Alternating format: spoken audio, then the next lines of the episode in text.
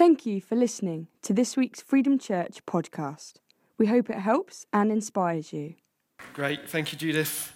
I thought it was going to be much worse than that, so I think I got away with that fairly lightly.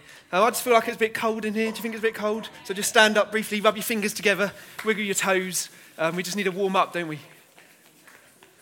Good. You warm? There will be coffee afterwards. That will really warm you up again. Let's, um, let's push into what God's got for us this morning. Grab a seat and we'll crack on. Um, so here we are. It is 2017 and it is the year of adventure. And those of you who know the sort of thing I do for hobby can probably imagine how excited I was uh, when I heard about that theme. And I presumed we'd all need to take our magnet somewhere like this, this image that Sim showed a couple of weeks ago. Just to clarify, and that is definitely not Snowdon. Well done, those of you who spotted it. It is definitely Everest. Um, and I did 100% fabricate that image. Um, but as I've thought about this theme more, this year of adventure, I've realised that it's about something so much more exciting even than this. It's about rekindling adventurous faith in our daily lives, isn't it? In fact, here's our first photo with the magnet. Last weekend we were a bit naughty. We missed church, sorry, Gavin, um, in order to help my cousin out on the family farm during lambing time. Why? Because Maddie and I want to step out into adventure, and we believe that our words and our actions God can use to change the eternal destiny of our family. That is an adventure, isn't it? And as a leadership team, we are praying that 2017 is going to be a line in the sand. The year where we stop just reading God's word and we start taking God at his word. The year that last year's floor, ceiling becomes this year's floor. There will be no more mundane, like Sim said. We will take risks on unlikely people, like Gavin said. We will reverse the economy of life. And as you can tell, I, for one, am really excited about this theme. Are you excited? Yeah. Let's do it. And so, two weeks ago, Sim started by sharing the resounding call that echoes through the whole Bible, beckoning each of us to follow God into an adventurous faith. God created us for adventure. And when we open the Bible, we find regular fishermen putting down everything that's familiar to them in order to follow Jesus. Small boys hurl stones that topple big giants, and prophets dare to speak unwelcome words in hostile places. And here at Freedom Church, we believe that we're called to live this adventurous life of faith still today. And next week, um, spoiler alert, Hannah is going to be looking at the challenge. When we hear the call and choose to follow, what does it look like? But this morning, you can go to the next slide, we're going to look at this idea of choice. When we hear the call, we have to make a choice. Tim, tea's ready. That's the call. Ah, I'll just keep playing Lego. That's the choice, isn't it? That was me reminiscing. I don't still do that. so, adventure is out there. Choice determines whether or not we act on the call. And I love this topic of choice. It's whether you go left or right. It's the blue pill or the red pill moment. You choose what socks to wear and you choose where to live. And sometimes we even make choices without even realizing it, which isn't surprising really when the average adult makes 35,000 choices a day, according to Google. For me, presumably that's the day I shop at Waitrose. I mean, seriously, I do not need that many different options of rice. When I shop at Aldi that day, you can probably half the number I'd have thought. Just basmati, that's what it is. But here's the thing adventures always start with a choice. Someone who's only recently become my friend told me about a time they were travelling to London on a train to meet some friends they hadn't seen for ages. The train got forced to terminate early at Basingstoke, and a choice has to be made turn around and go home, or set out on an adventure to London. This friend's eyes lit up as she recounted to me the adventure, the people she met, the moments they shared, and that adventure was made in a choice. And I also love this topic of choice because sometimes choices just mess with our heads. Sometimes the 100% right choice turns out wrong, and sometimes the clearly wrong choice turns out good. You can't always judge how good a choice is by its outcome. For example, just before Christmas, I went to my work Christmas dinner in Southampton. And I drove there because I wasn't intending to drink anything. But inevitably, one thing led to another and another and another. And I decided that I shouldn't drive home because I was well over the limit. So I took a bus instead. Sure enough, as the bus was going out the edge of Southampton, there was a police operation, breathalyzing drivers. But the police officers looked up, they saw the bus, and they waved us straight through. I got home safely without incident or arrest. Presumably, I'd made a great choice, right? Well, the fact that I got home safely is remarkable, considering that A, I've never driven a bus before, and, and, and B, I still can't remember where I found it. I'm joking, but you see what I mean? A choice can't always be judged by its outcome. So let's look at this topic of choice this morning together. But first, why don't we pray? Yeah, Father God, you are a good, good Father, a loving God, and we love you. God, we want to learn from you and from your word this morning. And what we hear from you this morning, we don't want to bounce off us like empty words, but we want it to land in our hearts and be planted so that our lives are different as a result. So, God, we pray, would you give us ears to hear and eyes to see what it is that you're saying to each one of us this morning? In Jesus' name, amen. Amen. Um, I was inspired by this book recently, To My Sons Lessons for the Wild Adventure Called Life by Bear Grylls.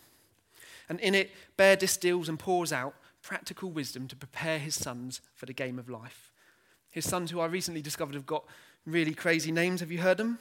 Huckleberry, Jesse, and Marmaduke. What is all that about?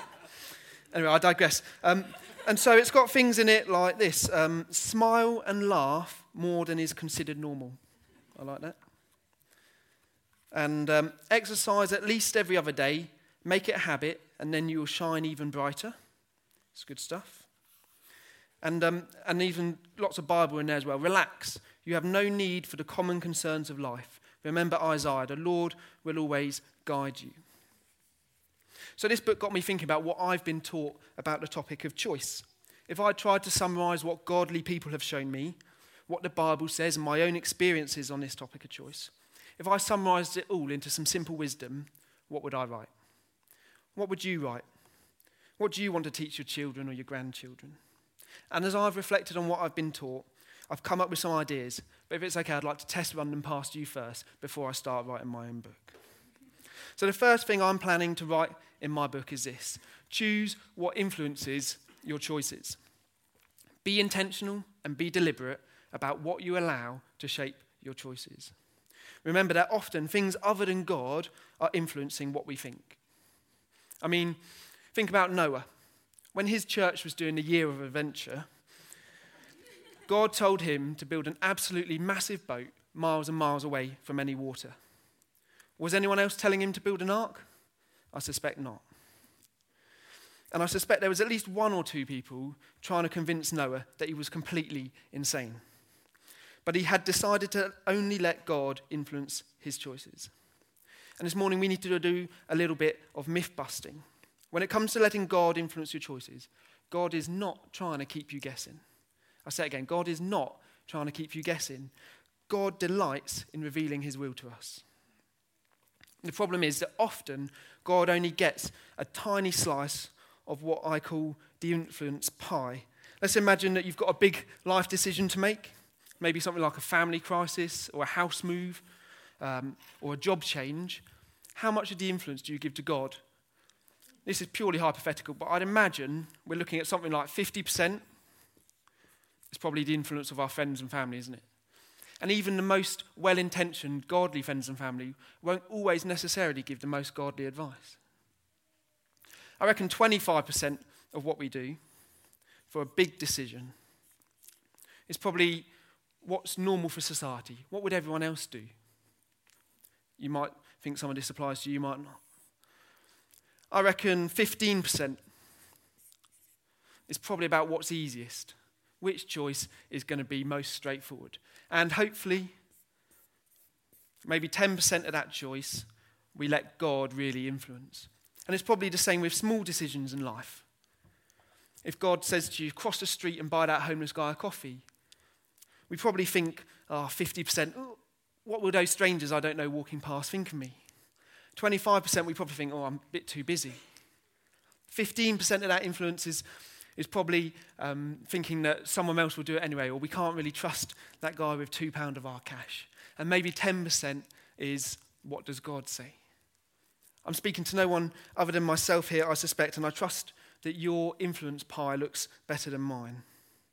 But the reality is this the voice, the will, and the call of God is so, so easily squeezed out of our decision making. Sometimes the things we watch, the things we read, and the things we hear influence our decisions more than God does. Are there influences that you need to reduce in your life? What gets most of your time? Prayer or social media? Bible or television? We need to choose to let God influence our choices. And like any choice, we have to keep remaking that decision every morning. God, today, I want to make choices which reflect who you are and what you've done for me. Try praying that every morning. So, how can we let God direct our decision making? Firstly, choose to let God direct your choices through the Bible. Sometimes this beautiful book tells you exactly what to do. That's pretty straightforward. Sometimes people in the Bible show us examples of what to do. And other times, the Bible shows us a principle or a heart or an attitude. We should learn to view the Bible like David did in the Psalms. He said, Your word is a lamp to my feet and a light to my path. That is giving God influence, isn't it? And secondly, we can let God influence our choices through the Holy Spirit. When we learn to sense where God is leading us, we can learn to sense where God is leading us. Jesus said in John 16, But when He, the Spirit of truth, comes, he will guide you into all truth. The Spirit will guide you.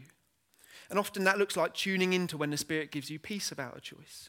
Like in Acts 15 28, the disciples confirmed a really difficult choice by saying, It felt good to the Holy Spirit and to us. That is giving God influence. And thirdly, you were never designed to do it alone. The best choices I've ever made are the ones I've shared. That's why we do church. That's why we do connect groups.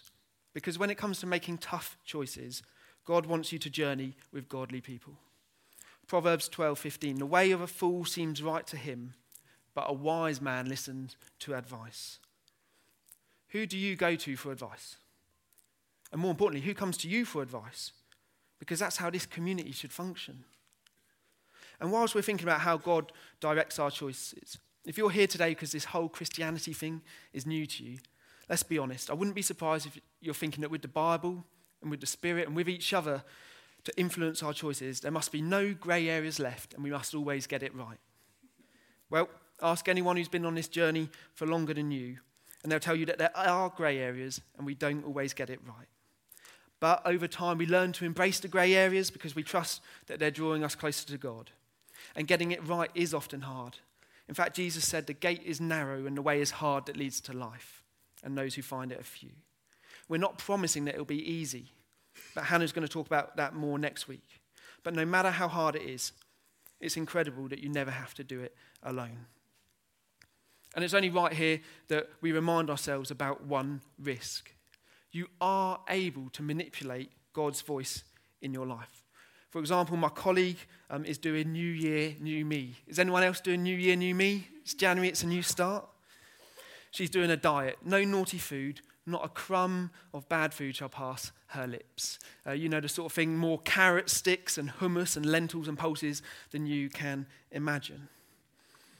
And the first couple of weeks of this term went really well. And then last Thursday, she walked into the office, which I, with what I can only describe as the biggest, shiniest, most calorific Belgian bun you've ever seen. And as she walked in, I went, Whoa! What about the diet?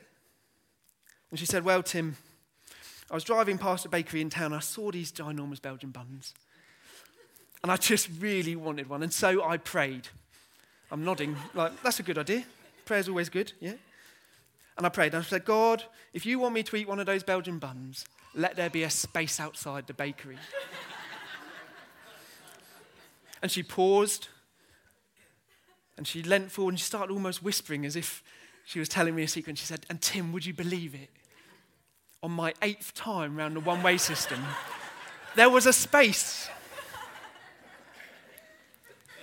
Have you ever done that? Tried to manipulate God's voice? The thing is, you'll know when you're doing it, and you'll know when someone else is doing it too. So there you have it. The first principle I'm planning to add to my book choose what influences your choices. Second principle Make choices that reflect your hopes, not your fears. Fear has an incredible ability to force us into making bad choices. We're going to explore this by briefly looking at some pivotal moments in the life of Abram, later called Abraham. And if you want to join me, then head towards Genesis. He made some incredible godly choices. Like Sim said two weeks ago in Genesis 12, verse 2, God calls Abraham to leave his country, his people, and his father's household and go to a new land. That is one call to adventure, isn't it?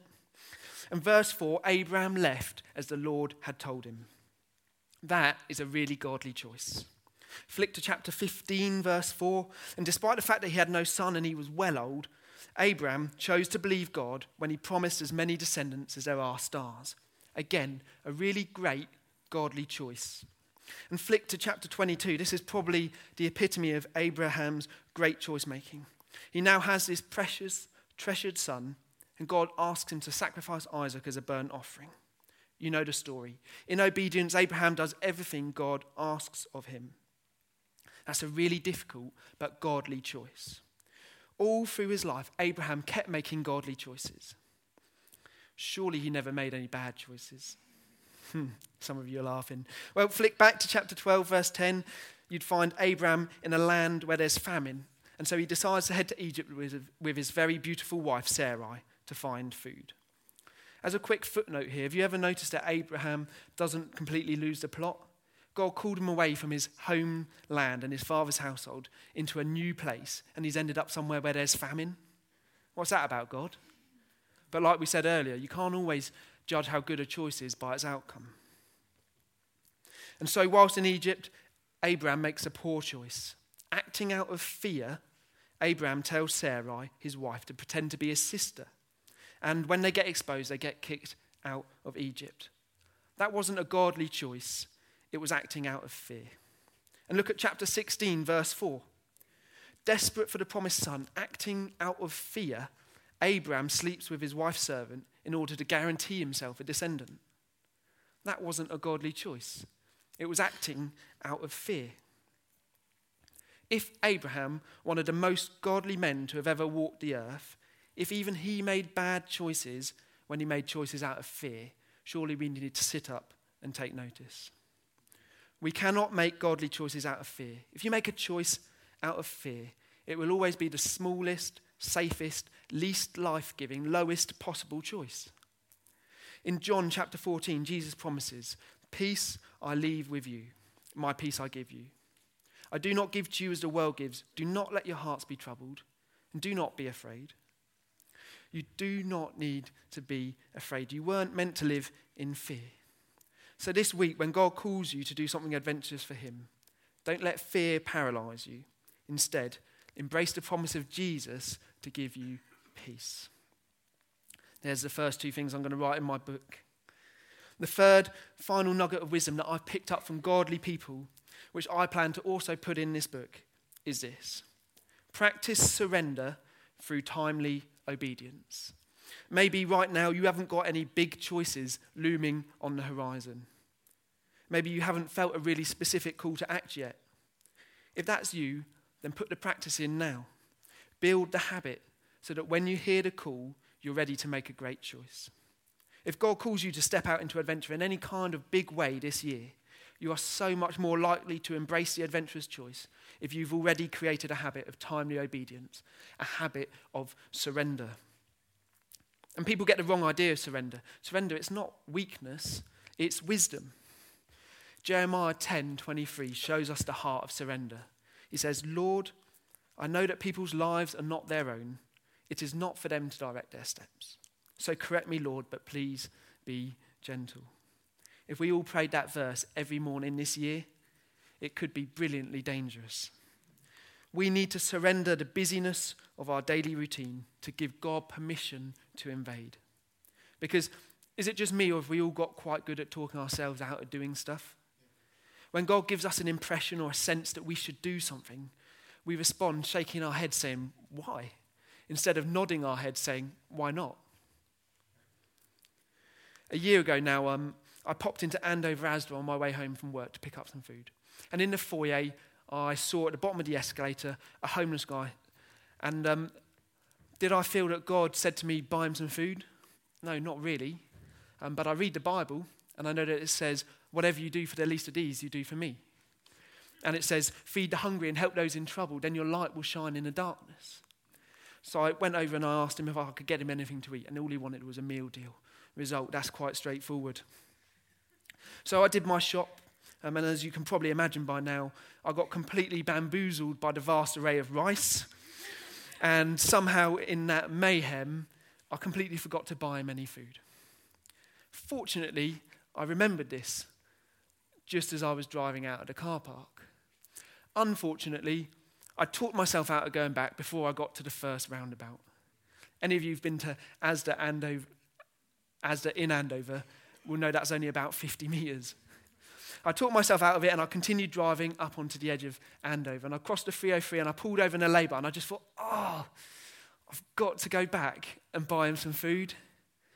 But no longer had I thought, sort of no quicker had I thought that than I'd rationalised it away. Oh, he won't be there anymore. Someone else will have bought him the food. He's probably not even homeless. We've all thought it. And so I kept going. And the result was this Oh, hi, Maddie. Yeah, um, I'm just in Stockbridge, so I'm about a quarter of an hour away. But I'm going to go back to Andover, buy a homeless guy a meal deal he probably doesn't even want anymore, and then come back. So I'll be home in about an hour. Hope that's okay. I felt like a dork. And, um, and I went back and I, he looked pretty surprised when he saw me walking back in. And he looked surprised when I explained that I'd come back because I'd forgotten to buy him a meal deal. And he got his meal deal. And um, I don't know if that had any impact on him or not, or whether God was just using that situation to teach me a lesson. But I do know that I don't want to make those same choices again. You see, surrendering to God is not weakness, it's wisdom. And so we shouldn't confuse obedience with inconvenience. So there you have it. Those are the three things that I plan to start my book with. Choose what influences your choices, make choices that reflect your hopes, and practice surrender. And I haven't started writing them in yet because I want your feedback first. And so here's where I want us to finish, and it'd be great if the band could come up and start playing. Because these three principles, they're not academic. They're not a paper pushing exercise. They're principles for us for now. For us as a whole church and for us as a group of individuals. If this year God calls us as a whole church family into something outrageously adventurous, we need to make sure that we only listen to His voice. We need to make sure that we make the most hope filled, life giving choice. And we need to surrender to God and act with timely obedience. And it's the same for each of us individually. If God calls us to give away more money this year than ever before, if God calls you to cross the street and take a homeless guy for coffee, if God calls you to befriend your neighbour and to start investing in their life, this year, when God calls you, make this the year where you give God all the influence. The moment you have the guts to act out of hope, the moment where you show timely obedience. This is our moment, and God is calling us into adventure. You have to choose whether or not to go for the challenge. And so I want us to finish now uh, by taking a moment to really apply these principles to our life. And as we do this, just let God nudge your heart right now. Some questions will appear on the screen. Do you need to allow God more influence in the choices that you're making? Is fear influencing your choice making? where do you know that you need to be obedient even though it's going to be tough? Because here's the crux God is calling you into an adventurous faith. And as He calls you, what choice are you going to make? We'll leave those questions on the screen for a minute as the band start to play. For more information about Freedom Church, please go to www.freedomchurch.uk. Thank you for listening.